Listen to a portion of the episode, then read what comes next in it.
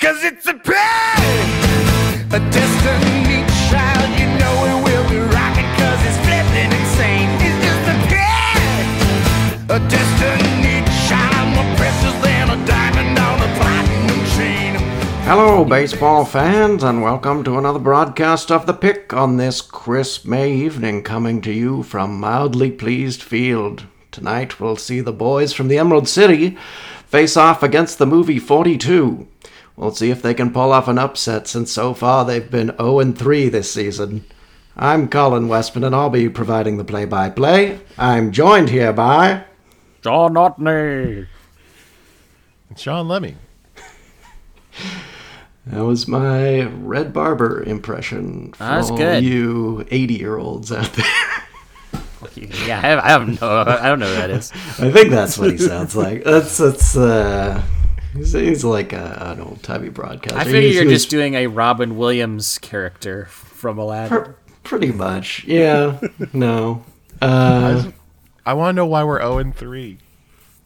What did we we, do wrong? we just didn't record that good a podcast. That's all. Well, we're, we're gonna get a winner one of these days. I got it. I missed that part. Fuck. Uh, glad you All caught that though.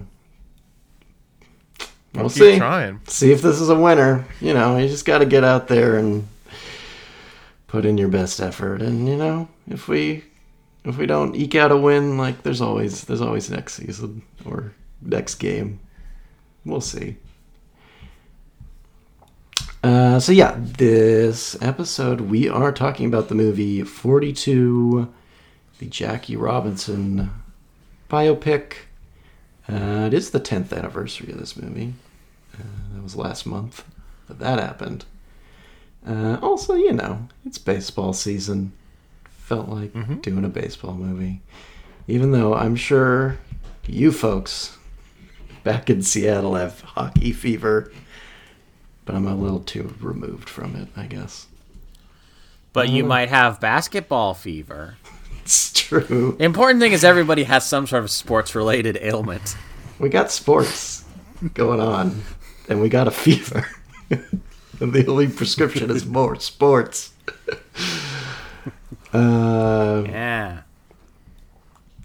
anyways, I was I was looking through our archive just to see if we had done a biopic before, and we really haven't, which is why I kind of struggled with what like format to do for this uh, episode because often we don't like recount a plot that also happened as an event in real life.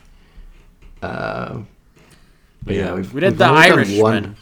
Yeah, that is that's Sorry. the only other one. Well, and Dick Tracy. That was Which all is- going right. Uh, it all happened. There were all those freaks, fucked up heads, living in 1940s. Uh, I feel like it was a fictional city, even. Oh. Damn. I think, you might be right. Oh, Maybe yeah, it- it's probably like Citiesburg or something. Yeah. All right, I'm gonna get I'm gonna get to the bottom of this.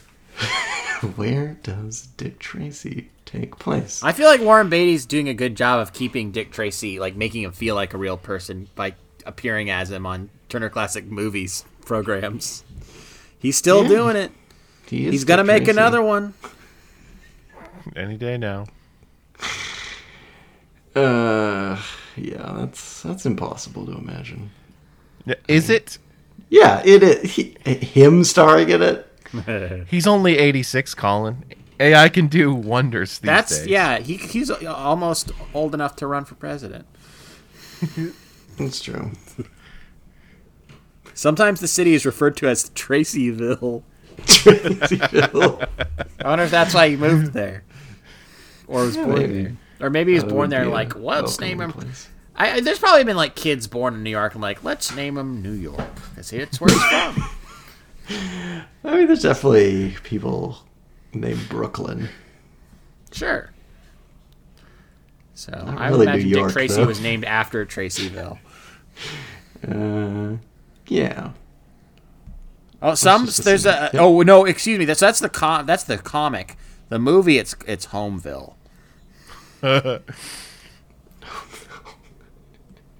so there's the canon. Uh, yeah, but That's it is a real place, and everything in that movie happened. It's real. It's It's all a bunch of it's all freaks real. living in Homeville. Fucking mutants. You know. All right. So before we get to talking about 42, Yeah. we'll have to do our little picks. Um, so my little pick is a movie that I just saw in theaters. It's called Showing Up. It's the new Kelly Reichardt movie. And I don't know, like most of her movies, I enjoyed it well enough while I was watching it. Um, but it's just like sat with me real good. I don't know why. It's just it's giving me a warm fuzzy feeling when I think about it. Um, it's a movie about the Portland art world. Uh, it it focuses on this artist who teaches at like a I guess it's an art school slash like commune or something. Uh, she's played by Michelle Williams, and she's like a frustrated sculptor slash I don't know. It's like she sculpts figures, but they're also kind of like made out of pottery clay material. Also, very very niche art form seems like. Um, and you know the world of artists feels very easy to satire because uh, artists take themselves way too damn seriously, and I feel like this movie isn't pretentious uh, in its like depictions of like how they relate to their own art. Um, but it also is like kind of funny too. It's also not like yeah, it's not taking itself too seriously, but it also clearly like cares about these characters and their sort of passion for their own creativity.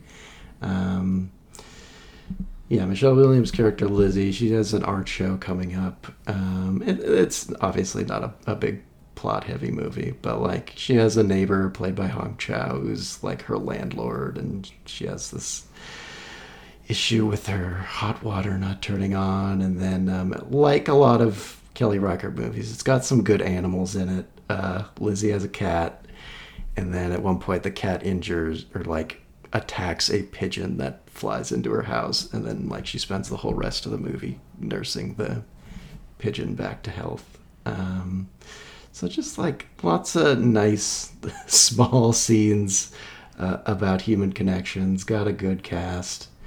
Um, Andre Benjamin's in it. Judd Hirsch shows up for a little bit. Another uh, Wow. movie with him and Michelle Williams, like The Fabelmans. Um, also, the guy from First Cousin at John Magaro. He's like her eccentric brother who uh, is just like the most out there character in the movie, for sure.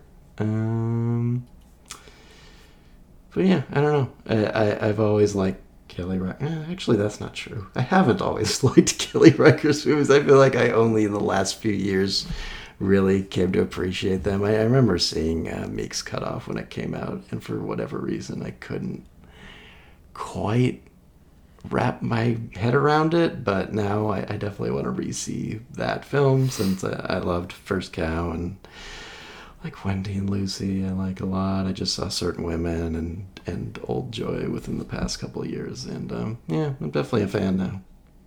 And uh, this is another really strong outing from her. I'm excited to see it. But the question is, how much closer does this get Kelly Reichardt to directing a Marvel film? I would say um, no, no, no closer. I feel like we could use a new Man Thing movie. Except now he lives in Portland. sure, why not? Yeah, okay. it's my pitch. I don't know enough uh, Kelly Reichardt like uh, things to be able to like do a spoof of what one of her movies would be like, but as a Marvel movie. All I know is she sets everything in Portland, in like Oregon, for some reason. Mm-hmm. why is that? I think she lives there. I, I listened Oh, to her, live uh, there. Okay. Yeah, her, her WTF with Marc Maron recently. She does live there. Um, I know she's originally from Florida, but she ended up there because she was friends, still is friends with Todd Haynes, who's also based out of Portland. And he was just like, "You should come live here." And she's like, "All right, that sounds nice." and so yeah, she's she's based out of Portland. That's cool. Yep. Yeah, I can't wait to check this one out. I feel like First Cow flew under the radar too. I'm not sure why her films aren't getting a bigger audience even when they're well liked. Um, Yeah, I don't know. I mean, even this one's like not. It's not quite an indie crowd pleaser, which I feel like none of her films really are, because it is still a, a little bit leisurely paced. Again, not really plot heavy or like uh, I don't know, quite mainstream enough to, I guess, break out of the indie zone, and that's fine. You know, she's just doing her own thing, and she does it well, but I, I don't know if any of her movies are ever going to be like a crossover Oscar movie. And that's okay. How about one of your guys' little picks? What you got? Uh, I also went to uh, the movies this weekend because I I had another chance to go see Chris Pratt on the big screen. You know I can't turn that down. Super fan over here. Um, so Guardians of the Galaxy Volume Three is finally out after I think six years. I think, I think, I think that's right. I think 2017 is when. Uh, Guardians of Yeah, the yeah, I'm pretty sure. Yeah. Volume Two came out. Um, obviously, it's not the. I mean, we've seen the Guardians again in uh, Infinity War and Endgame, and then last year in Thor: Love and Thunder, although not for very long And the Christmas special. and the Christmas special, um, which uh, which set up um, the setting that this this movie starts in. Um, but it seems to me like James Gunn really didn't care about uh, what anyone else did with the Guardians uh, in those in those six years. There's even a scene in this movie where uh, Peter Quill sort of recaps what happened in the two Avengers movies, and it's it's done like kind of like can you believe this is the plot it's, it's a little it's a little backhanded um but i um really like the first two guardians movies and um was sad that james gunn got fired and then was happy that he came back um and and ultimately i'm thinking i i really do like this third one quite a bit uh, I'm not sure how it ranks. Uh, if I was going to rank the trilogy, right right now, I'd probably put it in in last place. But but maybe that'll change uh, when I when I've seen it a few more times. Uh, I would say that the the main thing that feels different is it's got um, Rocket's backstory in it, which is like really heavy. like like this movie's rated PG-13 and if you're under 13 you like maybe don't see this movie. Um it's kind of heavy. Um but uh you know that stuff is not played like for for jokes or anything. It's all done seriously and it's to make you sympathize with the character and and hate the villain. So I think it's it's effective stuff. Um, and uh, maybe it's maybe it's a little bit less funny as a result, just just because of that heaviness uh, being there. But um, it's just a, a, a weird, uh, you know, galaxy that that James Gunn's created, and it's so fun to be in it. And he's got such uh, a great imagination. There's a there's a like the the first place the Guardians go to after um, they leave their home base is one of the most outlandish sci-fi settings I've uh, ever heard of, and I love that we got to spend like a lot of time there, and it, and it just keeps evolving from that. Um, I think it is a, a great payoff on the character arcs of, of all the what like eight Guardians of the Galaxy characters. Um, and uh, I guess we'll see how many of them choose to come back after this. It sounds like, at very least, Dave Batista and uh, um, Zoe Saldana are done. Um, but maybe maybe this will be the rest we see of all these characters. Um, but yeah, I I I think the weird thing is after Avengers Endgame came out, it really seemed like Marvel should be done, but it wasn't. And there were a few things that were like exciting to still look forward to, like the next Spider-Man movie, and the next Black Panther movie, and and Guardians of the Galaxy Volume Three. And since Avengers Endgame, now we've had those two Spider-Man movies, and that trilogy's kind of wrapped up. And we got the Black Panther sequel, and and sadly Chadwick Boseman did pass away, so that also feels kind of done. And now with Guardians of the Galaxy also finished, I'm at a point now where it's like I don't know what we're looking forward to with Marvel. It seems like everything's done and they had a whole phase 4 where they didn't really set up anything that's got people excited. I think they're really hoping that the Fantastic Four pans out. But then why are they taking so goddamn long to do it? I think because they need, they really need a win. Gotta- so they got to do it right. Uh, I also liked Guardians quite a bit to the point where, since I couldn't stop thinking about it, I went and bumped it up a half star. So I'm, I'm at four stars as well Nice. on the Letterboxd. And you know, if you're someone who feels burnout on Marvel, like I feel like I usually am, I will say that this one does feel different than those other ones. It really feels more of like it's James Gunn's vision.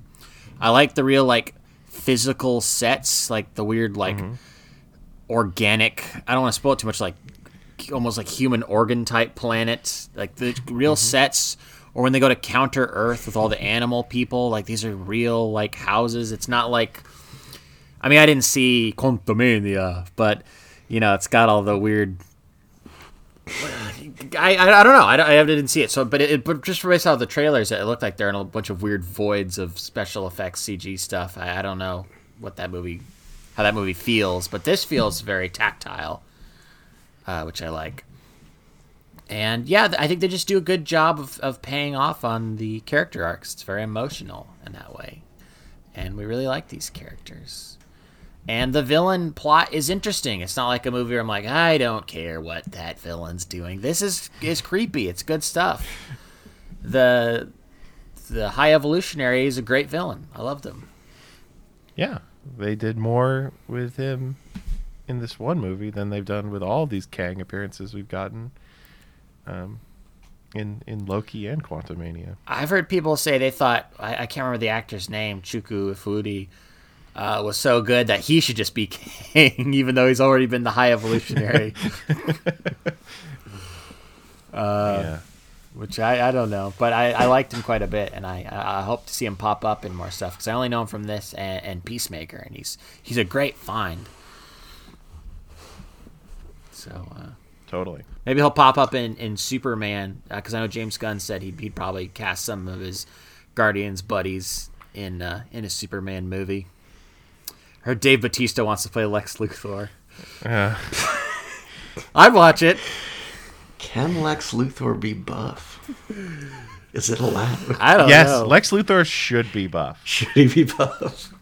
Lex Luthor is all about human ego, so he would absolutely be like working out. He'd be like, Like- Jeff Bezos Honestly- when he got ripped. I'm okay with Dave Batista being Lex Luthor. My only thing is we've seen Lex Luthor so many times. I mean, he'll have to show up eventually. Yeah. Well, I don't think. I mean, he's an essential part. Yeah, you got to have Lex Luthor. Yeah. Um, but yeah, uh, but that's the thing we were talking about this, this Sean, is it's like kind of the weird thing is it's like a big win for like oh Marvel made like a pretty good movie, but then it's also like I'm not excited for future Marvel projects. I'm excited for future James Gunn projects. Yeah. Marvel got a win with a guy they already fired, and so they burnt that bridge, and he's not coming back.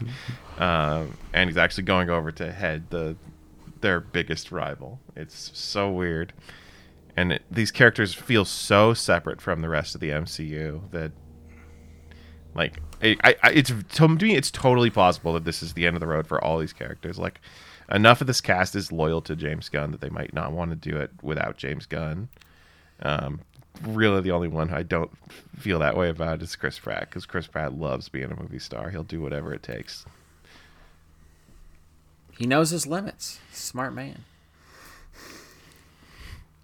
It's like I'm gonna ride this shit rest of my life. But yeah, I mean that I don't want to get too much uh, like that's a future problem, right? I think right now the thing is, hey, for the first time since Avengers Endgame, a Marvel movie's out, and it's like I'm really excited about it. It's really good. I'm looking forward to seeing it again. There's always like a tinge of of like sadness after I see a Guardians movie though, because I know like nothing else can quite scratch this itch like Guardians No. can. Well, and I don't even think like Suicide Squad really scratched this itch. That was its that was a separate No. thing. That was a little more cynical and um, a little more B movie ish than this. It's it's a, such a unique tone. I think Superman will be interesting. I know people are like, "Oh, he's too like he's too much of a potty mouth to do Superman." oh, Michael Rooker's gonna be Superman. He's gonna fuck it up. but uh, I feel like you can see like he, there's some like like majestic moments in these Guardians movies and like heartfelt Yeah. moments too. He's clearly got it in him to like to do that stuff too, and I think he will. So I'm I'm excited. Uh, but aside from that, yeah, it's like I can't really get anything. I've been thinking of watching Slither again recently because like I need, I need some other James Gunn related media. I don't know to satiate me until because I'm not gonna get. I just don't feel like I'm gonna get satisfied like this by any other Marvel movies. I, I don't have No. that much faith in Fantastic Four. I don't think they have any idea what they're gonna do with the X Men. That's why we haven't seen them yet. I that that that boggles the because I mean, if there's anything that would have gotten me excited post Endgame, it was hey, now we're doing the X Men, and they did that acquisition, and they've just been sitting on them. But yeah, I mean, you look at the rest of this year and the next year, right? It's the Marvels, it's in their Captain America movie, uh, the Thunderbolts movie, and and I mean, maybe Blade will come out eventually. It just got delayed again because of Again. that writer's strike. Um, like those are movies that are tied into TV shows mostly. Yeah, It's like who who ca- who wants to see that? I don't know, some Uber nerd somewhere. It should be me, but I even I'm Should- like yeah, Sean. I don't I don't care anymore. like I go because I'm just trying to have a good time, you know. It's Yeah. it's not the same as this, or it's the, same as it was, where I was like genuinely really excited. It's more just like all right, maybe it'll be fun. Yeah. I don't know, dude. Quantumania was so bad. I'm excited to watch it on Disney Plus, though. I feel like that'll be one. To, do you think? Will that be fun if I get really high before I watch it? I mean, it can't hurt. Get hurt? Okay, I'm, I'll probably do that. That sounds like fun. Also, another thing that's great to do while you're high is my little pick. Okay. So, so I knew we were doing a movie that is about competition of sorts. It's, it's a sport. Okay. Uh, so I decided to have a little competition myself, but not on the baseball diamond, in my tummy. I've got I, I- two. I knew where that was going. I've got two new brands of Doritos that I'm gonna try, and I'm gonna see which one's better. Guys, Doritos now has Doritos hot mustard and Doritos tangy ketchup. I have not. I, have, I just sent you guys Whoa. a pic in the Discord. I have not tried these yet. I've not even opened the bags. But I'm gonna try them for you, and then I'm gonna recommend to our listeners which one they should get. Unless I hate Did both you of them. also prepare a hot dog? You can sprinkle the chips. That would have on been an awesome idea. I didn't even think about that. My dog just emerged. He's very interested by what I'm doing. I'm gonna try surprise. mustard first because I think ketchup is gonna be the winner. Because I've had ketchup chips before and they're good. Yeah, Yeah, ketchup it- chips are okay. Mustard sounds like a, a bad choice. So I'm trying the hot mustard. It doesn't. It just smells like a. It smells like a corn chip. It looks just yellow. It's nothing special about it. All right, I'm trying it now. What a crunch. Oh my god, they fucking nailed it. My concern it tastes a little too much like honey mustard. Hmm. It doesn't say that's not supposed to be. It says hot mustard. It's a little too sweet. I wonder if they had to make it sweet because it would have been too vinegary if it wasn't sweet. But it's pretty Um, good.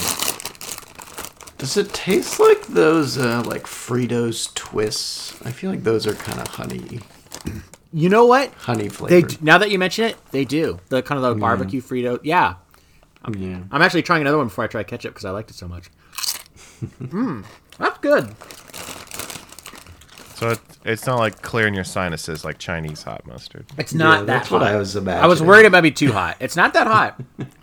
Okay. I think even though you're you haven't even tried it, Colin, you nailed it with those those Fritos barbecue I do. I do like those actually. It has a similar like sweetness and kind of vinegaryness to it, but there's also like a little bit of kick, just a little bit. All right, now I'm trying to catch up. This, this is tangy ketchup. I'll remind you. I like that. Oh my god, I love ketchup chips. they fucking nailed it. Yeah. This is tough. I really, I'm proud of Doritos for this hot mustard. I thought it was going to be terrible. It was going to be disgusting, but I gotta give it to tangy ketchup. I love ketchup chips. It's not something you can usually get. I feel like in the states that often. Mm-hmm.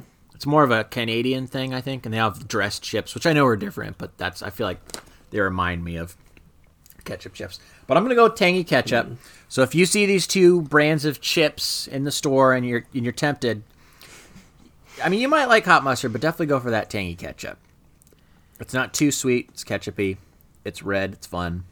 It's but it's not like scary red, like when you eat one of those uh, flaming hot Cheetos. Those are like Oh yeah. Okay, so how does the heat of the mustard compare to the heat of a flaming hot Cheeto? Oh, I mean the flaming hot Cheetos way hotter. These these hot mustard Okay. ones are not hot at all. They could have called it mild mustard, but I don't think that's as good a name if they called the mild Have, mustard. have you chips. still never had those, Sean? I don't think I've had those. They got some kick. I mean, there's yeah, there's not really anything else in the snack realm that's as spicy as those. They I did They're the dumbest spicy. thing. Oh, but just like last year, I was like, I got some at a gas station and then drove while eating flaming hot Cheetos, and I can't think of a messier snack food than flaming hot because they leave like a thick red dust. you know, it looks like you just fucking like killed Pokey from Gumby. You know, it's just like With your hands. Your ground hands. his bones ground him up. Bread. you ground up the clay, you crushed it. wow. But that stuff is so cakey. It's so thick. Yeah. So I'm on Doritos website, and they have really linked like they have a lot of flaming hot flavors. So there's flaming hot nacho, flaming hot cool ranch, flaming hot uh, lemon, uh, Dina, dinamita chile lim- lemon, uh, spicy sweet chili, spicy nacho, flamas, salsa verde, but it's like on fire, uh, tapatio flavored. Okay, I've just put both of the chips in my mouth at the same time. And Yeah? it is the greatest sensation I've ever felt. Oh my god, John, you got to put these on a sandwich or something. I really want a hot dog. I think that's a great idea to like I don't know if I'd crumble them on a hot dog. Like instead of using condiments, I'll like I'll just use these chips. You. But you know where you can enjoy a hot dog? Where? Where? At the ballpark. Oh, whoa. Yeah, you're right. When was the last time you guys went to a baseball game? Pandemic really screwed stuff up, so I don't know. Yeah. Uh, okay, so yeah, 42. It's a movie about Jackie Robinson. Uh, the man who broke the color barrier in Major League Baseball and all of professional sports.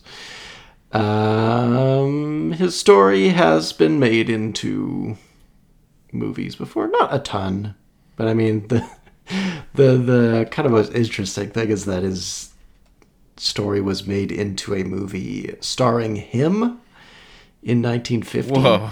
Yeah. Called the Jackie Robinson story. Um, this was just like a few years after the events that take place in, in 42. Um, yeah, it's starring him and actors.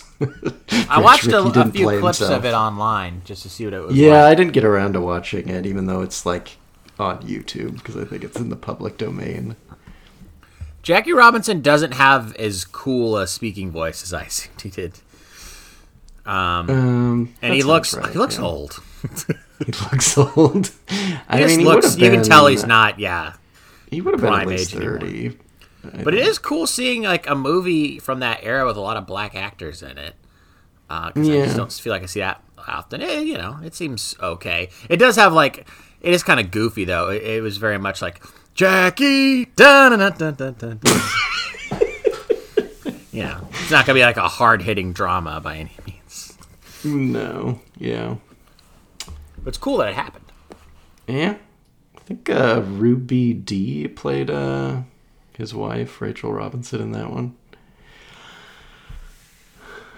Uh, but yeah, that that's the first iteration of this movie. Um, I think there was another movie called like Soul of the Game that was made for HBO that we were talking about before the podcast.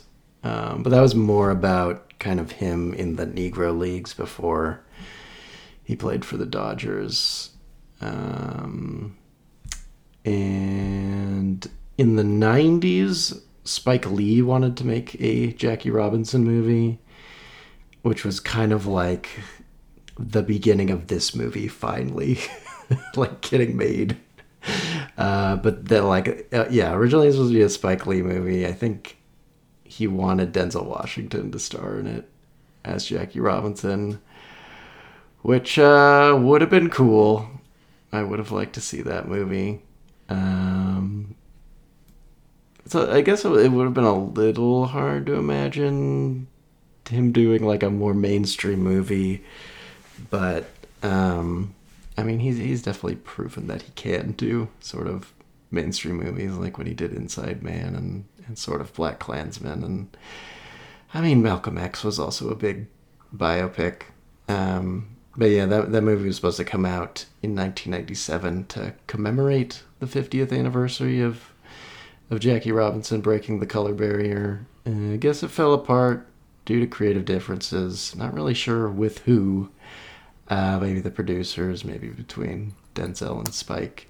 It was a little hard to find to find much on like the earlier failed Jackie Robinson biopics. Um, The thing was, they had to get this giant robot spider in there somewhere, and they couldn't find the place for it.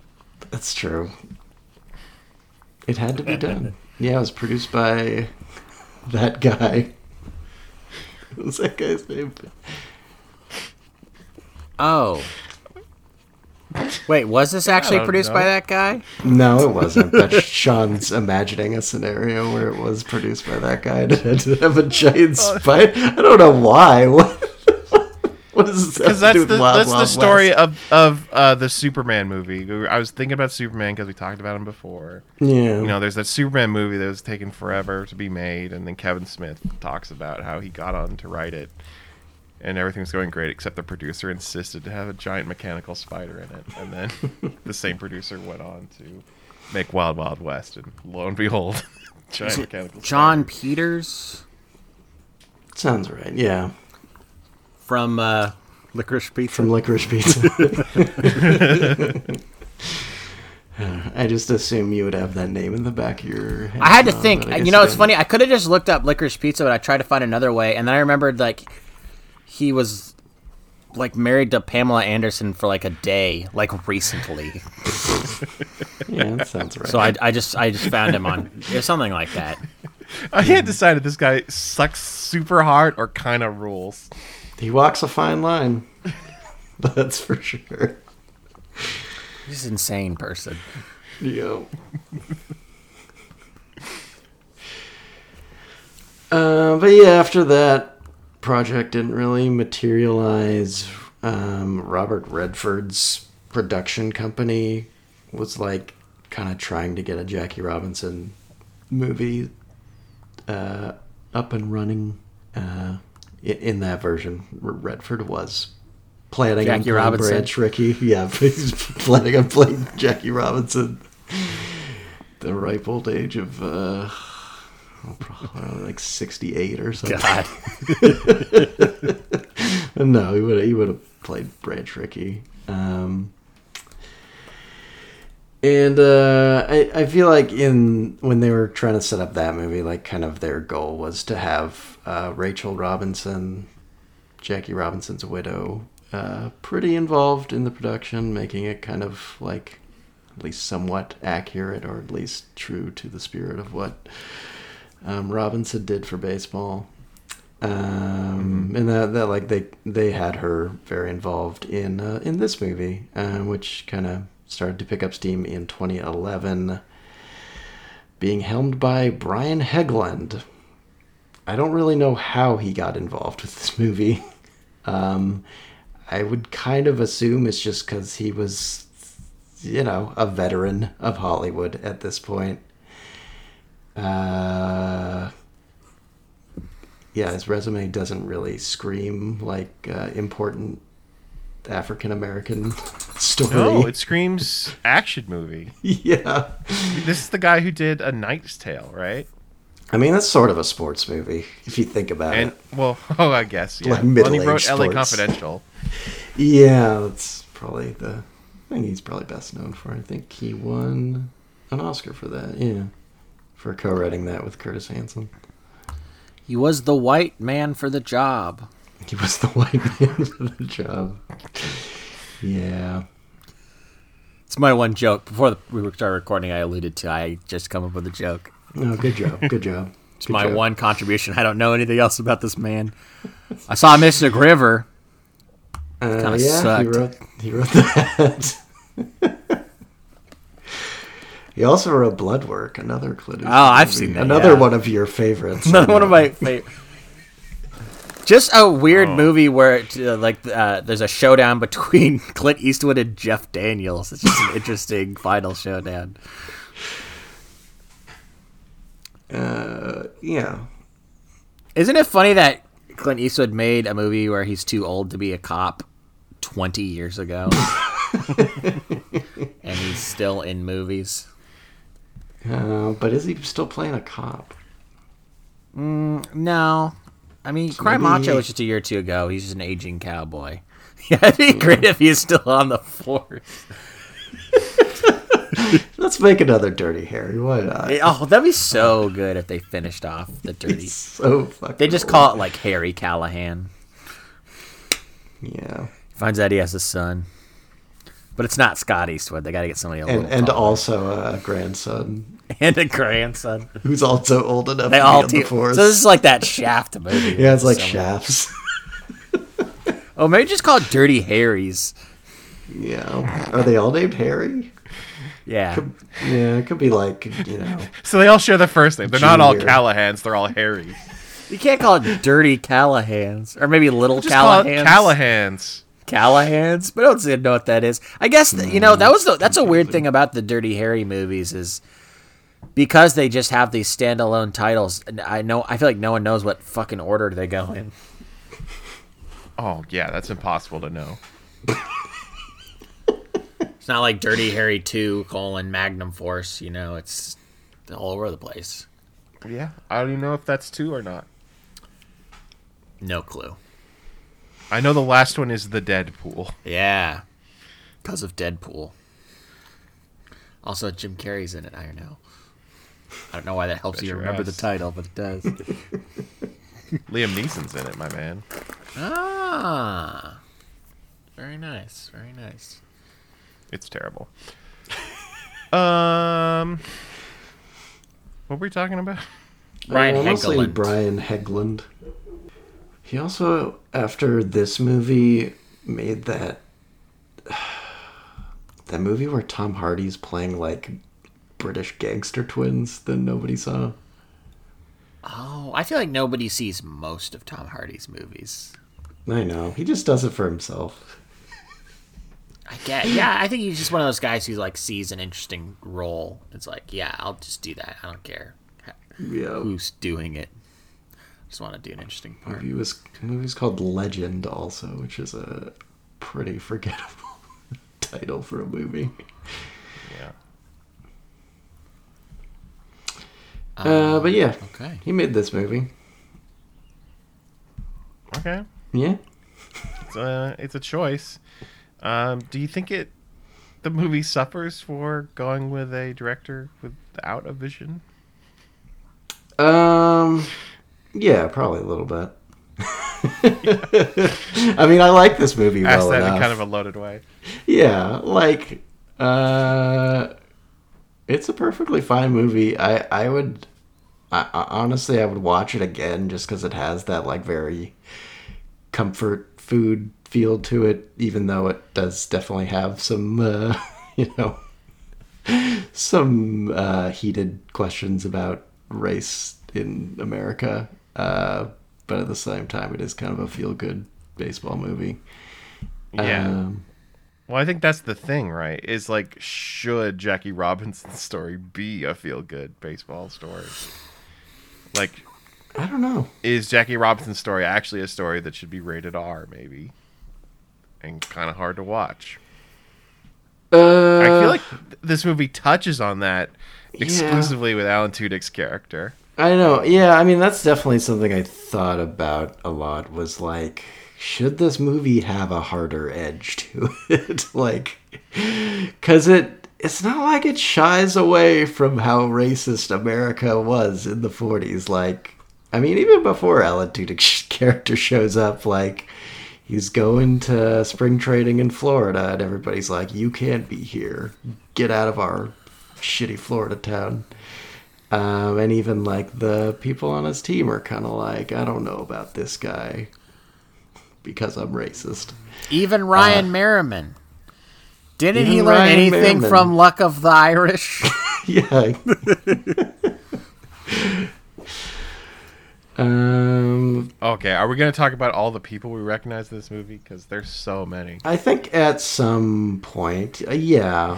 How about we we can go through the cast uh, right now if you want, and then we can kind of just go through the plot since um, I'm not going to give you the whole like history of Jackie Robinson because I mean this movie is that history or at least the most like I- important part of his career. I mean, he certainly Well- did interesting things after and before, but like this is this is his moment. Which, by the way, yeah, respect for that, by the way. Yeah, I, I so love that. biopics. That's my favorite approach to biopics is Yeah. when you don't try to tell the whole life story of someone, you just tell the most interesting part of their life story. Mm-hmm. No, I say put him in old age makeup. he didn't even live that long, but uh, he got he got some gray hair. He lived to be in his early fifties. Uh, but yeah, obviously, this movie's um, important because it was also the breakout role of Chadwick Boseman, who Sean mentioned earlier, Mr. Black Panther himself. Um, You know, Although at this time, Yeah. he was Mr. playing celebrities. I mean, yeah, and he, he continued to do that for a little bit, like Plague, uh, James yeah, Brown. James Brown, Thurgood Marshall, and Jackie Robinson. Thoth, the ancient Egyptian deity, gods Ah, of yes. Egypt. Can't forget about Toth. That's an Thoth, inspirational Not trying to say it. I forgot about the Thurgood Marshall movie. Definitely didn't remember that. I mean, yeah, that one kind of came and went. I'm sure it's fine. Uh, but also, it just feels like you know, we we now have to kind of cherish the the Chadwick Boseman movies we got because um, he didn't do a ton of movies. He did a he did a decent amount, but um, definitely felt like he could have done more, especially like since even for a while he, he was getting kind of typecast in these these biopics and then you know just showing up in in Marvel movies. Um, Yeah. Definitely feels like he could have had a, a Denzel Washington type career where he's doing these big mainstream blockbusters, but also doing like uh, you know dramas. Um, since he he did have like a theater background, um, did do a lot of acting on the stage before. Yeah, and he was Getting into getting started on that too Yeah, uh, when he died. Like he had done that uh, that movie Nobody Saw with the bridges. you know the one. It's produced by the Russo brothers. 21 but not directed by them. it's twenty one. Um, And then he did uh like that's totally a movie that Denzel would have done if he was Oh, yeah. 20 years younger. yeah, Um, and he did the Da 5 Bloods and Ma Rainey's Black Bottom. Like, yeah, I think he was like poised to not just do biopics of Marvel movies. And Yeah. Unfortunately, that's when we lost him. it's a bummer. Yeah, it sure. bums me out so much. It's uh, it's fucked, man. um, but yeah, there there were a bunch of of actors that tried out for the role, but it sounds like Boseman got it because um, like when they were when people were auditioning, um, Boseman was like the one person who every time or when he auditioned, um, he chose to do the scene where like he he goes into the the you know the entry to the the dugout where he just like takes the bat and breaks down and just like can't control himself because he's so overwhelmed with rage that he's having to like hold in. Um, and so that impressed Mr. Helgeland. Uh, and also like he was clearly athletic, like he played um, basketball, I think, throughout high school. Um, but also did little league growing up, so he, he knew how to play baseball. I like to think Little Well League enough. perfects your body for. yeah, I, maybe if you're good, pretty good at it, though. I You guys feel like you you're pretty good. You could play on-screen athletes because you played Little League. I feel like I could. Yeah. I mean, I could play one of the the like background white guys in this movie. I look Like- like, I know enough. Definitely what like a I'm guy doing. like from the forties, because I feel like yeah, yeah, you have like weird kind of lanky like dweebs. Not saying that's what you are, but I'm just saying like you didn't have to be the greatest specimen ever to be a baseball player. But if you but were, also- you, you know, yeah. But also, um, when people were pitching and hitting and catching, they looked like they knew what they were doing in this movie, which is not always the case. And, and, Yeah. like sort of to your to, like talking about playing like little league baseball, like those fundamentals are what you need as a as an actor in a baseball movie, and, and they were Yeah. definitely here.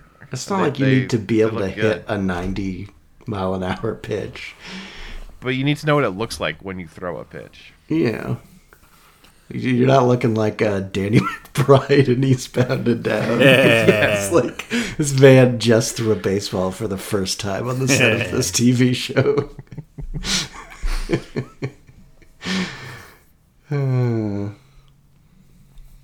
Uh, but yeah, it also sounded like Boseman did a lot of like training with uh, baseball coaches to make sure that like his swing and the way he ran on the field was similar to, to Jackie Robinson's. Like they'd study tape of him um, and like compare it to his own running, um, which is cool and a nice touch because it's like I don't think most people know exactly how Ro- Jackie Robinson played. I guess I can kind of imagine like newsreel footage of him playing, but it's still like a little fuzzy. But um, yeah, that that attention to detail is always always good.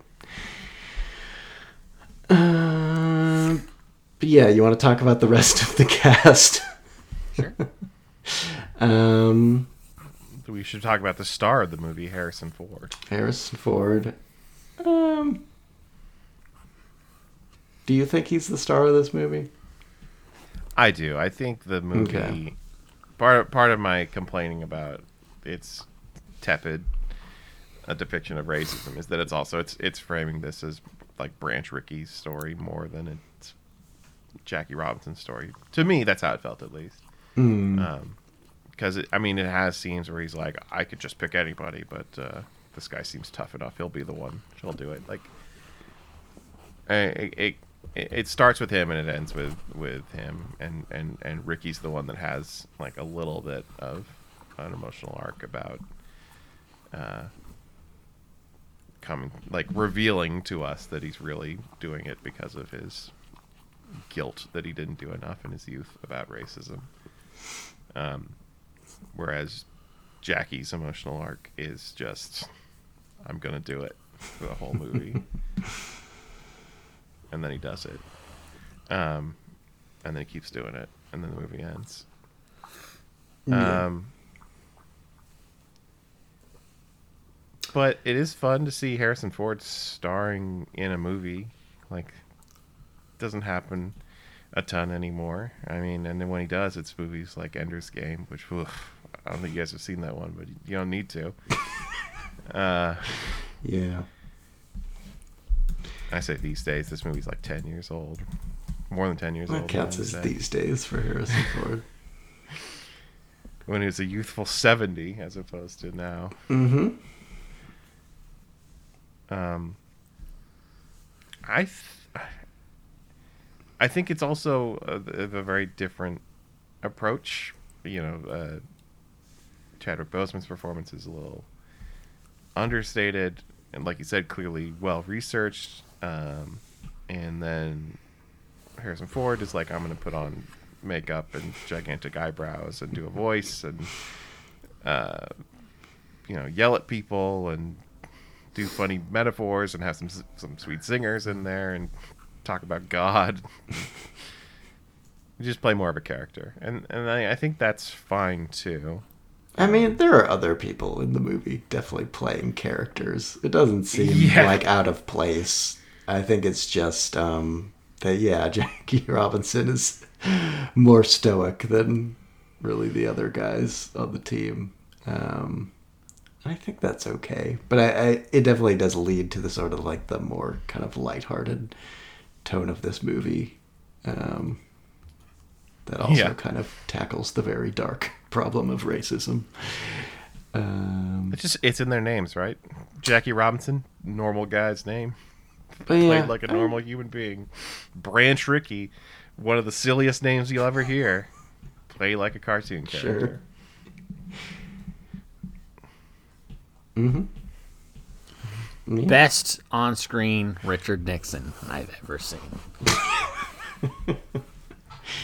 I like it. I think it's fun. Yeah, I didn't mind it. I I thought it was fine. I um I don't know.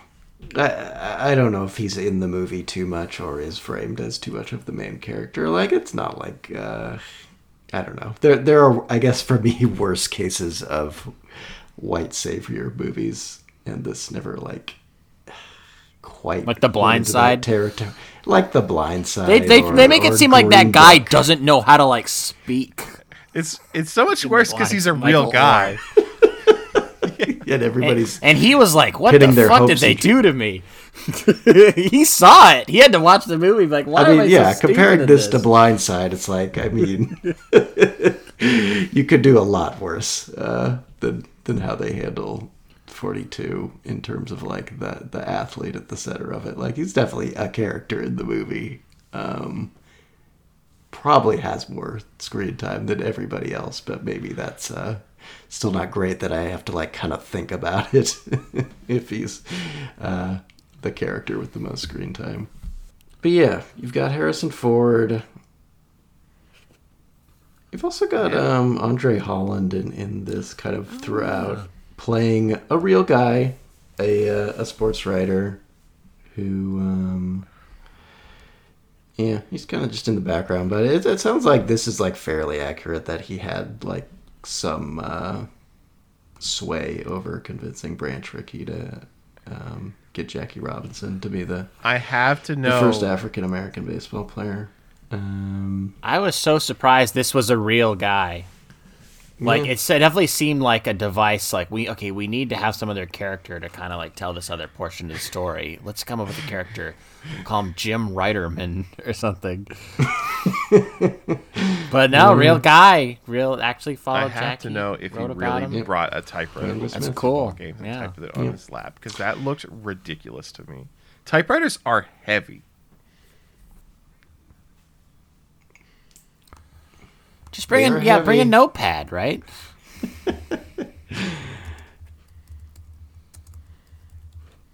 yeah, I don't know. It's hard to imagine. It seems like something informed by our our modern ways of That's- putting laptops on our lap. That's what I I thought, Colin, is that they were like, oh, he's got if he has a typewriter, but he uses it like a laptop, the kids will get what he's doing. But I don't. But it's like, yeah, he could also just be writing in a notepad, and it would be fine. It's like what I do at the baseball game.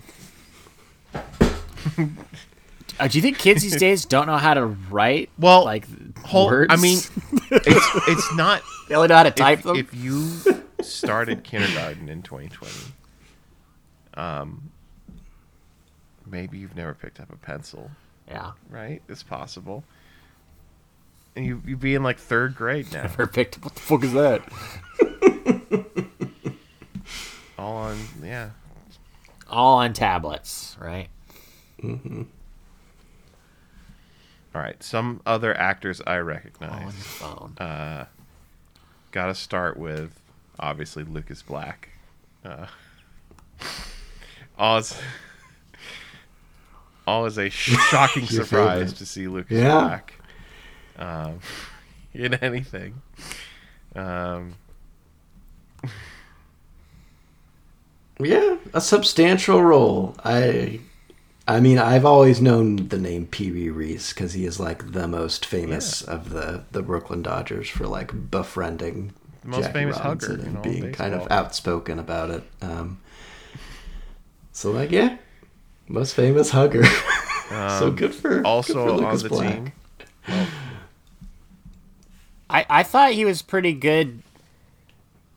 I'm just gonna say I I feel like so many baseball players, uh, like at least ones that I know today, are like kind of like Hicks from like the South. So I feel like he's Yeah. perfect for it. Like I really bought him as a baseball player, like because that's the thing about like so many white baseball players is they're usually like yeah these like goofy guys from like the middle of nowhere. So I actually thought he was pretty well cast, despite the fact that he just kind of pops randomly into movies here and there. I also saw Hamish For Linklater was uh, one of the pitchers on, on the Dodgers. Uh, he he's uh, he was on Legion. He was in uh, uh, the Big Short. Uh, I guess after this. Um, all right, okay. Midnight Mass. He's like best Mr. role. Midnight in Mass. this room too. Mm. It's so hard for me to imagine him as an athlete. Just when you look at his Wikipedia photo with like a big scarf, he just seems like such a, an a such a thespian. Yeah. Do we see him play baseball in this movie though? Hmm. I feel like he's mostly just in locker scenes. Although he and he and then he has like a pivotal locker scene. Yeah, well, because Yeah. he's a he's a pitcher. I guess if you're a pitcher, you can get around, get away Yeah, with so I just guess like they don't need him sitting around. Okay, because actually, this this brings up the one thing I my one note that I wanted to bring up about this movie that I had. Did you notice that in this movie, whenever they're practicing, Jackie is playing defense, and whenever they're playing in real games, Jackie is playing offense, and they never switch. I think it's just more compelling, just because uh, I just feel like when you're playing offense, like you're you're the main character in baseball, but when you're in defense, you're just kind of like mm-hmm. observing things, and that's not that exciting. So the the stakes aren't as high. But when you're when when you're practicing hitting, you're just yeah. But when you're practicing hitting, it, you're just standing there hitting the ball over and over and over. Versus when you're practicing fielding, you know, you're you're running around. Maybe you're mm-hmm. dropping it. Maybe you got to throw it. There's like there's there's some. It's more dynamic to practice footage Yeah. to get. Is I mean, he they he does have one at bat in like spring training though, like early in the movie where that the most racist player on the team walks him, and then he he like steals every base, and then he steals home. That was cool. yeah. I don't know who that actor was. Not not one of the notable guys on the on the Dodgers. Uh, who else? Well, we we of course have to talk about Alan Tudyk as the most racist. Why man would he in want this part? I have no idea. Why would he, if you look at that and he'd be like, "Oh, I can do something with this"? Like, what's Ooh. going on? He's a big enough name to where he doesn't have to do this. Yeah. Well, his his star has really risen since this because of being in um, Disney's Disney's realm, right? Because I don't think so. I think he's exactly where he was back then. Now, he's still that guy that like you know nerds know, but most people don't. Yeah, he's still. Because yeah, he's done like Star Wars of stuff, but I mean, he's a voice actor mostly to most people. I guess was- I guess you could say because he starred in Resident Alien, he recently starred in his own show. He's probably more popular than he's been. Mm-hmm. So I, I think yeah, I think it's fair to say he's he's more famous now than he was even in when this came out. But still, like I feel like you could have got like- like a no face, like anybody. Like I just it's so surprising to see someone I know be so racist. Like the, I've never seen a more racist character in a movie ever. but it's just it's so it's so like thoughtlessly racist too. Like he's just shouting the n word over and over and over. over and over. I mean, that is a thing that people do in baseball where they just like yell insults at the other team, and it's not really like clever or well thought out. They're just like trying to get inside their head, but you know, this guy's doing it in the worst way possible. This guy needs to get taken out. Yeah, That's the the based best part of the guy. movie. Best part of the movie Yeah. is and it was the little summary of what happened later at the end when they say Alan Tudyk never managed again. He was fired after the season. Yeah. Is there a site that like keeps track of how many swears are in a movie? I bet there is. Yeah. Well, I, I- IMDb has a section like the parental guide section, and they say there's uh, the N word is said 43 times. How many of those do you think are Alan Tudyk? Probably like Like 20. Yeah, like 20, 25. Yeah, probably about half. Yeah, that sounds about Gosh. right. Uh, Yeah. uh, but yeah, say. apparently, um, f- the current city I live in, Philadelphia, is the most racist country in the country because this guy's Wow. playing for the Phillies, and then there's that scene where they try to check into the hotel at uh in in Philadelphia, like the Ben Franklin Hotel, and they're like, "Nope, you can't stay here." And then also Well, at- the the general manager or whatever is like, no, we don't accept black people in Philadelphia," which is a weird take. but that's how it was. Well, and- and then- If, and then if the movie has another villain player that's not Alan Tudyk, it's the pitcher that hits him in the head, and then Jackie hits a home run off of him at the end of the movie, and that guy plays for the Pirates, so still in the Commonwealth of Pennsylvania. Yeah, Pittsburgh. You're always dissing Yeah. on, on Pittsburgh. It's a very, uh, very anti-Pennsylvania movie. oh well. Um. Chris Meloni's in this as uh, Oh yes. the original manager, um, and then he's replaced by forgettable manager. That Oh, guy's yeah. good, but yeah, I didn't recognize that actor. He's just, he's just like a nice man who doesn't get involved in the team. It seems like yeah, yeah, he just just lets them kinda- do their thing. he just kind of watches and he's like, "Oh, good job, guys." I think Max Gail is the actor. Bert was the character, right? Bert shot. I- yeah. Yeah, Max Gail. Don't know him, but uh, I mean, I liked him. But it just he's just like, all right, well, I'm just gonna kind of, you guys do your thing.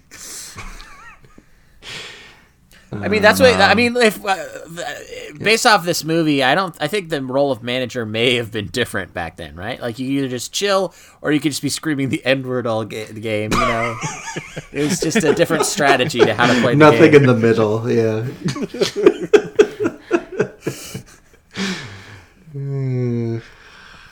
Um, and then I like seeing John C. McGinley as the uh, Oh, that's right. Uh, incredible As accent Shotcaster. work. As as Red Barber, who I was doing an impression of earlier. Uh, I also like seeing Toby Huss as kind of like uh, Harrison Ford's right hand man. That was fun. Oh Yeah. A lot of, a lot of actors I like. Did it feel to you like almost two separate movies? Like before he's on the Dodgers and then after he's on the Dodgers? I Uh, couldn't yeah. tell if. To me, it felt like two separate movies because I had seen that second half before, um, but also because suddenly there's just more celebrities in the movie at that point. Because like that's suddenly, um, you know, we've got the John C. McGinley uh, voiceover. We start seeing people like Alan Tudyk. Um, the like players that they set up early in the movie are all actually like on the Dodgers, so we don't like see them during the first half of the movie when he's playing for the Royals. Um, I don't know. To me, it just it felt like okay, we're done with this like this era, and now we're switching to a different era, and it's got a little bit of a different tone, even though it's like a year later. Yeah, I mean, I, I think that's just kind of a hard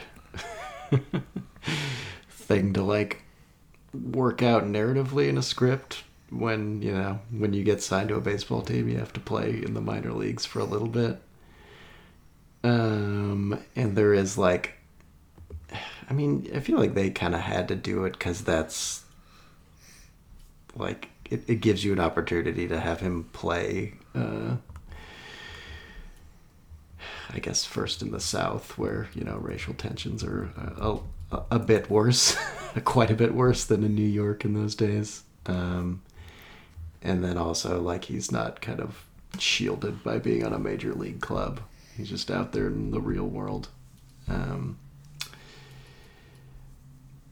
yeah, I thought I don't know. It it didn't bother me. I guess. Yeah, I mean it's tough when you're doing a true story like this because like you got to highlight some things, but you can't highlight all of it. I was wondering if like are they gonna do like because he's a World Series champion, are they gonna get to that? Will they have to jump quite a bit to get? Maybe they shouldn't get to that. What what series or game are they gonna frame this around? I think it's okay. I think your Letterboxd review, Con, hit the nail right on the head. Though this would have been a great like mini series. Yes, no, that is definitely something I felt after watching it because the ending is a little like uh, unsatisfying to me because they, as you kind of said, like Jackie Robinson doesn't really have that much of an arc. You just get to the end of it and it's like, oh yeah, he's good at baseball. He hit a home run off that asshole Pirates player, and then they won the pennant that year. Um, but there's not really any like build up to them winning the pennant, really. Um, which I guess is fine because it's not like they won the World Series that year. But um, yeah, I mean the other thing is um, like the Jackie Robinson story. Like I I know it most well from it being kind of like the centerpiece of Ken Burns' baseball documentary. Like he definitely makes it kind of uh, obvious that that is like the defining moment in the history of baseball. Like when the sport transcended just being, you know, something people watch for fun um, and was actually like important to American society. Uh, but like after that, um, like I feel like in, in that documentary series, there's an episode just focusing on how New York in the 50s was just like an amazing place for baseball um, in a way that like you know we'll we'll never see again in one city where you had three teams there and they were all amazing. Like the Dodgers were good because of Jackie Robinson and then the Yankees were were really good again. Um, it was like the Yogi Berra Joe DiMaggio Whitey Ford era and then um, you had the Giants also with with Willie Mays um, and I feel like that could be a whole like TV miniseries just covering New York baseball in the 50s and having Jackie Robinson being kind of like the through line, like his story, um, like being the focal point of, of a TV miniseries, which, eh, yeah, as I said in the letter be in that Letterboxd review, feels like it could have happened if they just made this like a few years later, but they they weren't really making like TV biopic series in 2013, but they were after that OJ show came out, which was a few years later. They probably could have uh, focused more on, on Rachel Robinson as well, um, in that if they if they did a miniseries. Um, she seems like a pretty interesting person too, um, and definitely had a huge part in maintaining his legacy. Um, since, like Colin said, she or uh, Jackie Robinson himself died in his early fifties. Um, Yeah, she's still alive. and hundred years still old. alive. Wasn't she an advisor on this movie to an extent? She was. Yeah, no, no. It seemed like she was fairly involved um, with the making of the movie, but uh, yeah, I, I, I don't know. There's there's not that much for her to do in in this movie. I liked the actress who played her, but yeah, she she doesn't get to do that much. my dad and I both thought something. I watched it with my dad. Um, Yeah, both thought something was going to happen because um, there's the scene where she like goes like she she has to throw up, which is the, like that's that's movie shorthand for she's pregnant. Sure, Sure. enough, she has a baby sh- shortly after that, and then later there's a scene where she like coughs or something, which was all. It's also like movie shorthand for oh she's got cancer, but didn't. Nothing came up that, and then we looked up and like oh no she's still alive. So we don't know what that scene was, and now I can't remember the details of it. There's definitely it felt like to us they were setting up like maybe something bad was going to happen to to Rachel, but then no, she's just fine. She's just a supportive wife. That's her role in this movie. This movie would like Oh. tell you if something was gonna. I feel like this movie isn't like always the most subtle no. with how it wants you to feel sometimes. like there's a couple of moments like like oh, the intent is good, but like I, I remember there's that one like kid that's always hanging around Jackie who like in the post credits is like this guy who also went on to be a baseball player. And there's just like a part where he's in the crowd and he's like kind of has his hands in prayer. He's like, please let like let them see what we can do. And it's like you could have just had him like hold his hands in prayer and we get what he wants him to like he doesn't have to say it yeah. this movie like is it's not super heavy on the schmaltz, but it does go towards the schmaltz here and A there. little there. One Yeah. scene that I thought, and this it wasn't that I've, I've made it worse in my mind. It's when he's like in, I think he's in Florida, and there's just like you know everyone's being terrible to him, and then there's like this really like scary looking white guy that walks up to him, and he's just like, "Hey Jackie," and you're like, "Oh my god, this guy's gonna say something super racist," but then it's something that's more like, "Hey Jackie." I believe all men should be created equal. Oh, he doesn't say that, but it's like it's like he says something supportive. You're like, oh. I'm like, I thought stuff like that was kind of lame. Yeah. see, like, see, some white people were good. It's like I don't need to see this. Most of them were bad. All right, let's. I don't know. It, it's I don't know. It, it's I feel like it. It tries to show you like, see, there were good white people too. It's like it doesn't need to be so much about them too. Yeah. It's a difficult balancing act because it's like it's a story about a famous black figure, but he was literally surrounded by all white people. So it Yeah. is kind of hard to find that like how much of it is his story and how much of it is the story of what Branch Rickey did to make it happen. Mm-hmm. Yeah. Well, and, and I mean the classic criticism of a movie like this is that it sort of portrays it as racism is an enemy that can be defeated and was defeated. Um, like we did it. Like by the end of this movie, the whole, everyone on the team loves Jackie, and it's all everything's going to be great from here on out. Yeah. And uh, and this is, uh, I mean, what this this ends in in like 1948. Yeah. When America was great. America. I mean, yeah. it's really kind of strange. I mean, that, that is like the, the amazing thing about this story in real life is just how, like, how many years before the civil rights movement had happened. Like it is- mm-hmm. it is nuts. It hadn't even started yet. But like, yeah. Things were definitely not solved by 1948. There was a lot of work to be done uh, that hadn't even really started yet. Yeah, I mean, another like clunky thing that bothered me was like the very beginning of this movie, where it just starts with voiceover and like documentary clips of Andre Holland being just like, "This was America in the 1940s. They had just come back from war and things were still very segregated."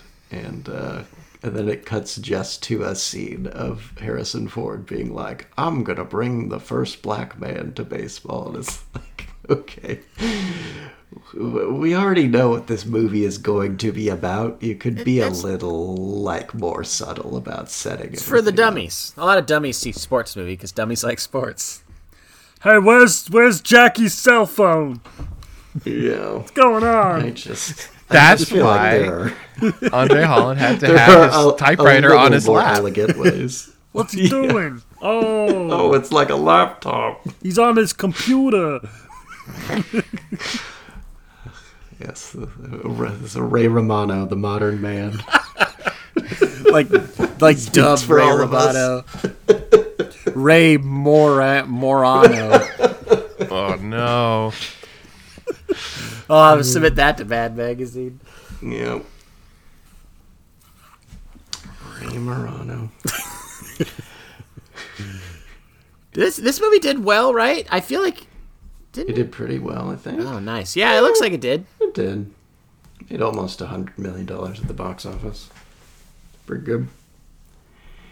Yeah, that's pretty good for like a sports movie, especially in the time like the age it came out in the 2010s. Yeah. Yeah. Sports movie directed mean, by a director no one's heard of. Best best ever debut don't for a baseball film.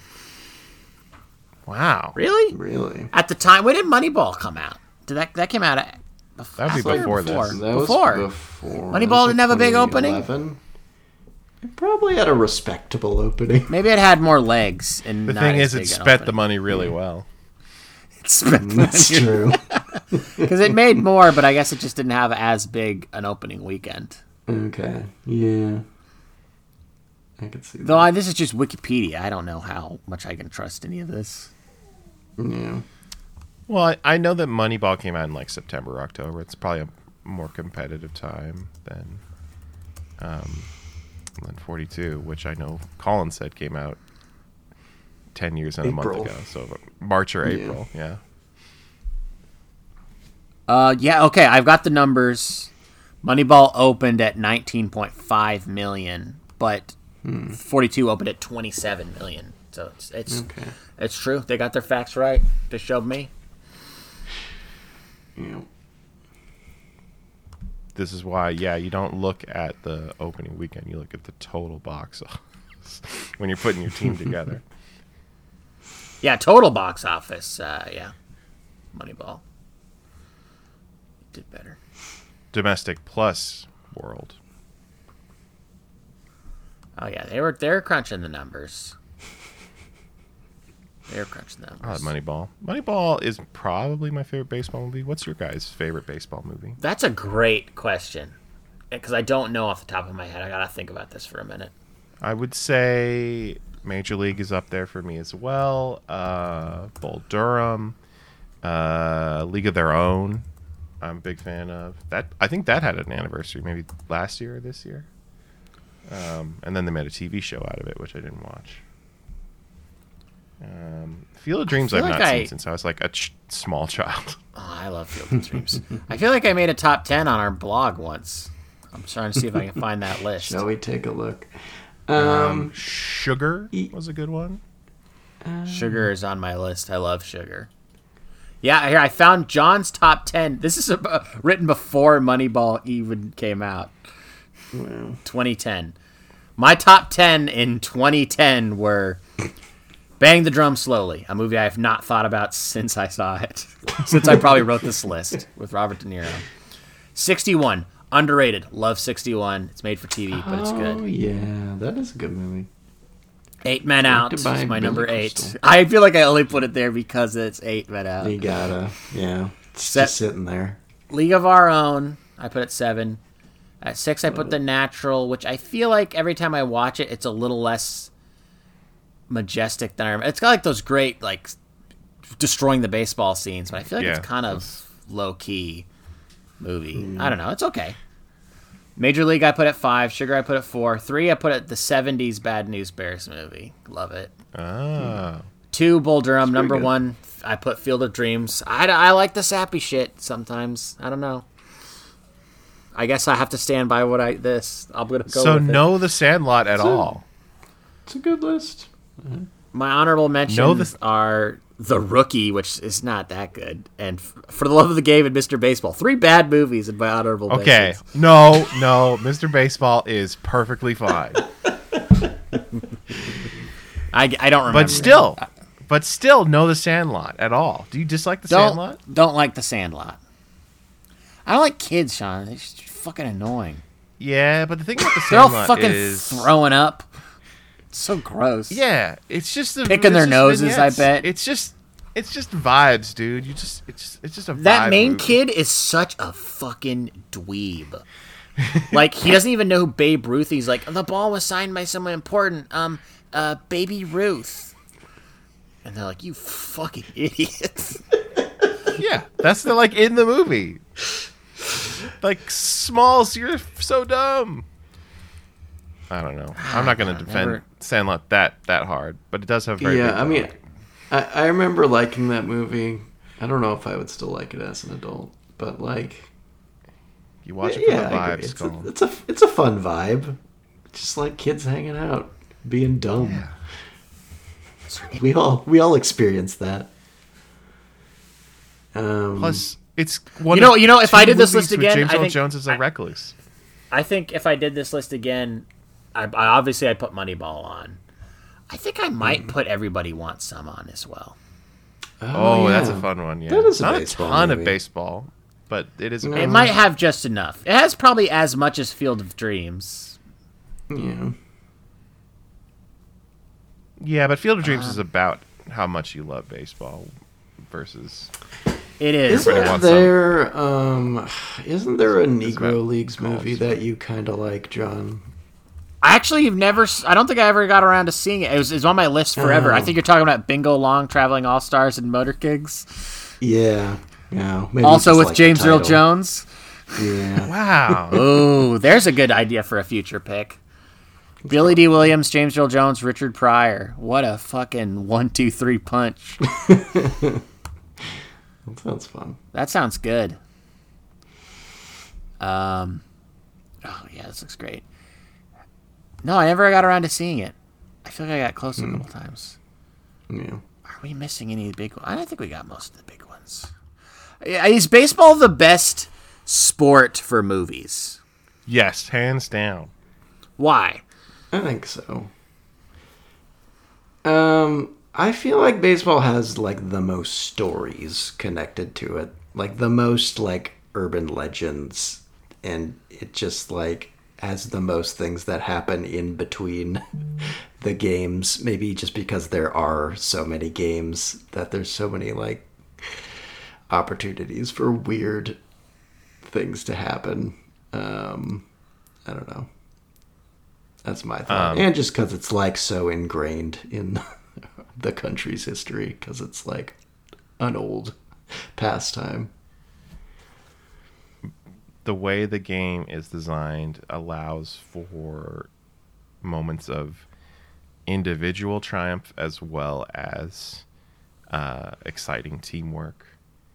Um, the fact that it doesn't have a time limit um, means it's it's kind of more a, a dramatic sport than something like hockey or basketball um, or soccer, where people are just kind of running the ball around, and then almost randomly something will happen, as opposed to in baseball where like it these moments get built up to, and you know it's like a, a pivotal at bat. Either it's going to be a strikeout or a big hit, and everything hinges on the outcome of that swing. Like maybe football has has something approaching that level of drama because uh, you know of the of the you know everything being a down. But I don't think any other team sport is even close to being as dramatic as baseball is, or as boring as baseball is. That's the that's the flip side of that coin, by the way. It's true. Yeah. A lot of good boxing movies, but that's not a team sport. Oh yeah, not a team sport. Yeah, I think baseball. Was I it- think baseball then football. Um, Colin, soccer. don't I don't think- know. I haven't seen. Wait, wait, wait, wait, wait. Don't think I didn't notice, Colin. You didn't say what your favorite baseball movie was. Oh well, I mean, you named a, a few. I mean, I pro- I probably'd say Bull Durham, but I, I also really like uh, League of Their Own, which I rewatched a little bit ago. Uh, but I mean, Moneyball's great too. Can't can't argue with that as a pick either. Uh, yeah, I don't know. What about Major League Three? Never seen it. Back to the minors, Back to the minors. where a minor league team beats the Minnesota Twins. Um, seems possible. Scott Bakula leads them to victory. David Paymer is still there. Not not no not not David Paymer. What's his name?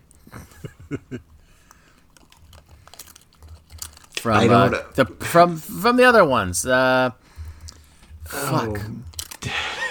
The one guy who's in all of the major leagues. Dennis Haysbert is Who I, I David Paymer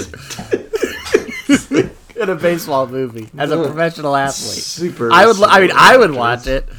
Just seems I kind of scrambled likely. my brain to hear you say that. Like, yeah, I think that's it. Dennis It's like, Haysbert I- came out as David Paymer from City Slickers. We do love talking about David Paymer. On He this comes up podcast, often. Despite the fact that I don't think he's ever been in a movie we've talked about. No, I It's just possible. thought he was in sneakers that one time, Yeah. but he wasn't. Uh, well, he is in Payback, which is also a Brian Helgeland movie. okay, yeah. There you go.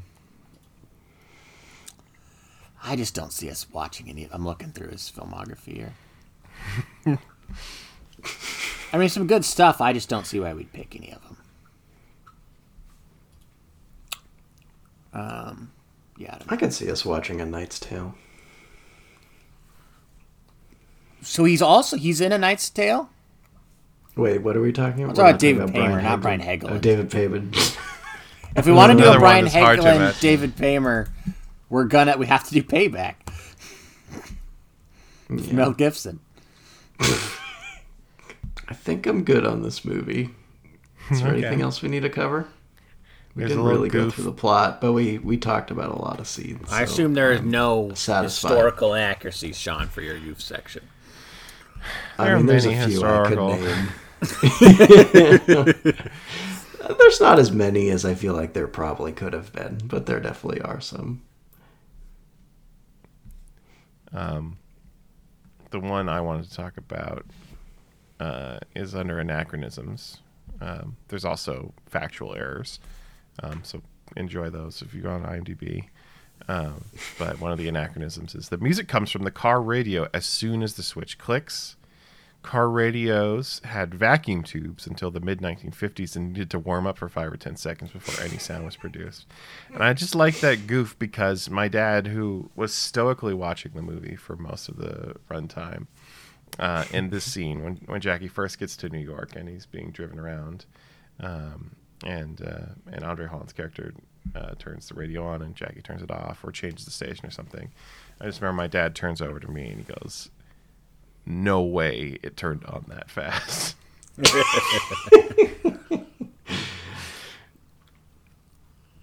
Because this is the kind that's that's the kind of thing my dad cares about. It's the uh, historical engineering accuracy. Yeah, that's fun. He loves probably the, has a the, radio the from the 40s science, somewhere. and engineering, and whatnot. But I love stories of heroes and villains. Dun dun. What? Dun. Is it Alan Tudyk's character? well, you're gonna find out in another edition of John's Rogues Gallery.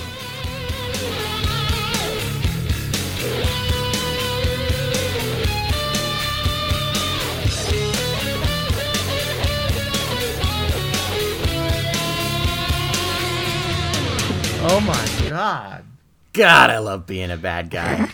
Guys, we have Alan Tudyk's Ben Chapman. A real life person. I, and I didn't write this one. Somebody else wrote it. Yeah. Okay. Ben, guys, Ben Chapman is an evil doer. Weird. Full name William Benjamin Chapman, alias Ben Chapman. Origin 42. Occupation manager of the Philadelphia Phillies. Power slash skills, no information. You could have put baseball. He's a manager. Okay. According to Wikipedia, he's a four-time. All-Star, World Series champion, and and himself a four times American League stolen base leader. No information.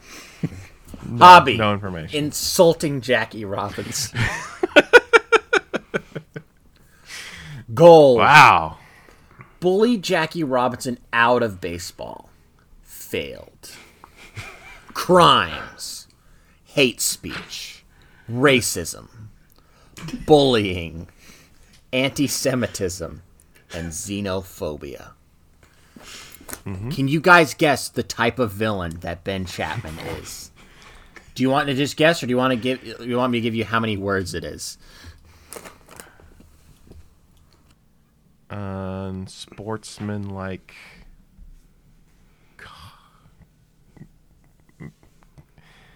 Uh, s- un, unsportsmanlike sportsman. Oh, okay. Very nice. Calm. Do you want to give a guess? Um, ben Chapman. One of our Ben greatest Chapman. historical villains. Um. Persistent hate mongerer. I love it. But he is a white supremacist baseball coach. They're not, not I wish you could click this to see the other ones they have on Villains Wiki. Uh, Yeah, I was gonna ask if there are any more that's specifically that type.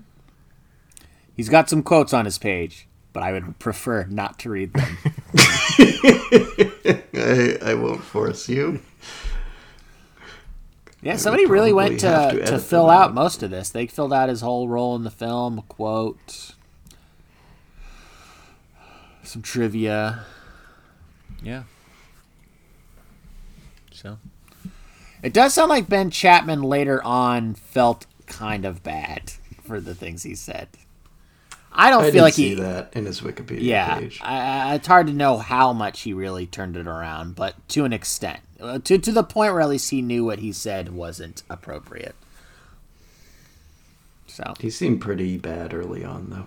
oh, really. When he was when he was a baseball player, he taunted Jewish fans at Yankee Stadium with Nazi salutes, oh boy, disparaging epithets.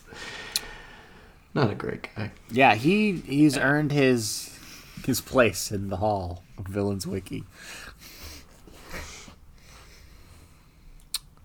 Yeah, There you man. have it.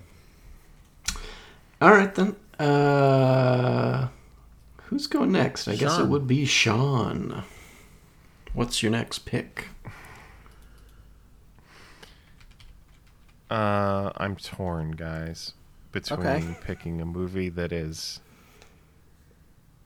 extremely the pick Okay. and a movie that I think none of us will like. Okay. None of us will like because it's like homework or because it's bad. Or is it some or, no, or another reason? I think it's a movie that I need to see. I don't know if it's a movie that you guys need to see, Interesting. but I need wow. to see it eventually. But the other one is ex- like it's extremely the pick. I'll just tell you what they both are, and you can Okay. decide. Okay. Because here's the thing: yeah. we are in the we are in a Vin Diesel hole right now because Guardians of the Galaxy just came out, and Fast and Furious Ten is coming out in like a week or two.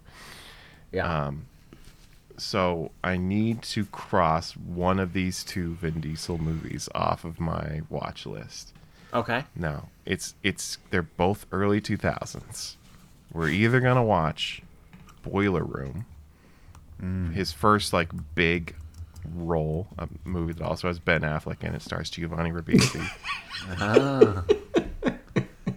um, it's about uh, people selling penny stocks. I think it's like sort of like Wall Street, but like for like 2000s douchebags. Scott Caan also in it. Lots of douchebags and this huge douchebag energy from this movie. Wow. Okay. And the other one is the movie Vin Diesel chose to do instead of Too Fast, Too Furious, Triple X, directed by Rob Cohen. Hmm. Now, I will tell you, you can stream Triple X on HBO Max. Boiler Room, you will have to pay to rent. Mmm.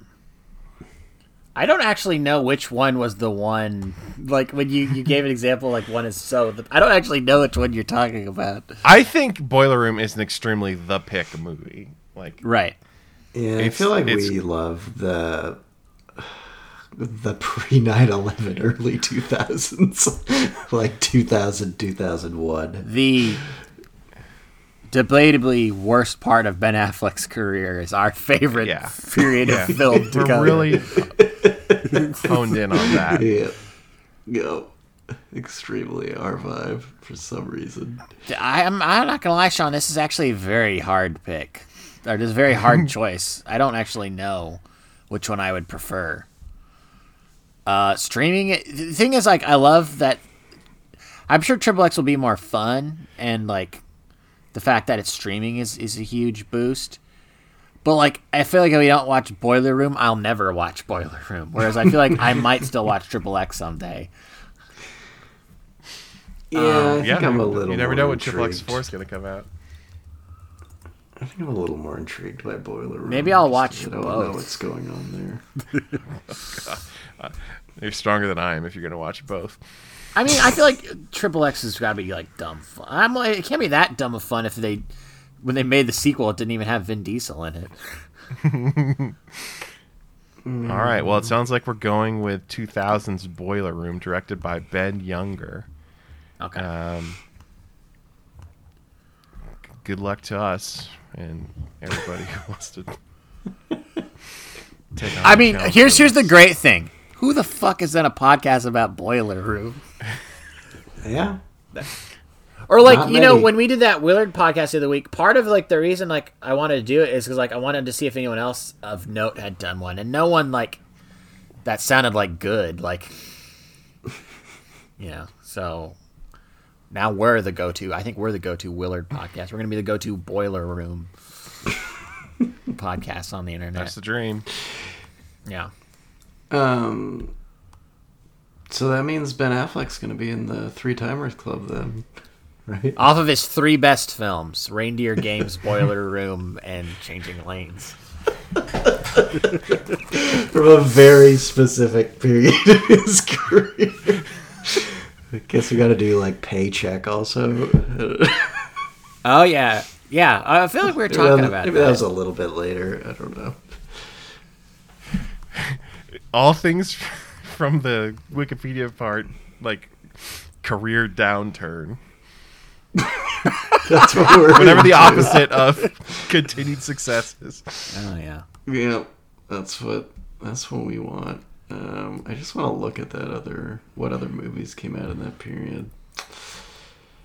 Wh- When does this? when does the downturn start? Or is this some stuff we should save for next podcast? We can do a deep dive, a deeper dive. Yeah, I think so. There's time. We can save it. Cool. I'm excited. Boy. Uh, yeah, but until then, you can check out our old podcasts uh, wherever you get your podcasts or on our website, mildlypleased.com. Uh, also got some posts there. Most of them are old. I did write a little post on my favorite uh, albums of April. And we'll have some more podcasts coming at you. And then I guess we'll eventually do Criterion Month. That's a little ways away. For now, we're just doing the pick. So uh, you better better tune in next time, because it's one, two, three strikes, you're out at the old podcast.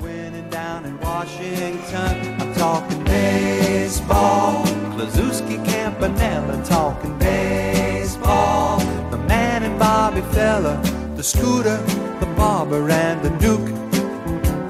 They knew 'em all from Boston to Dubuque, especially with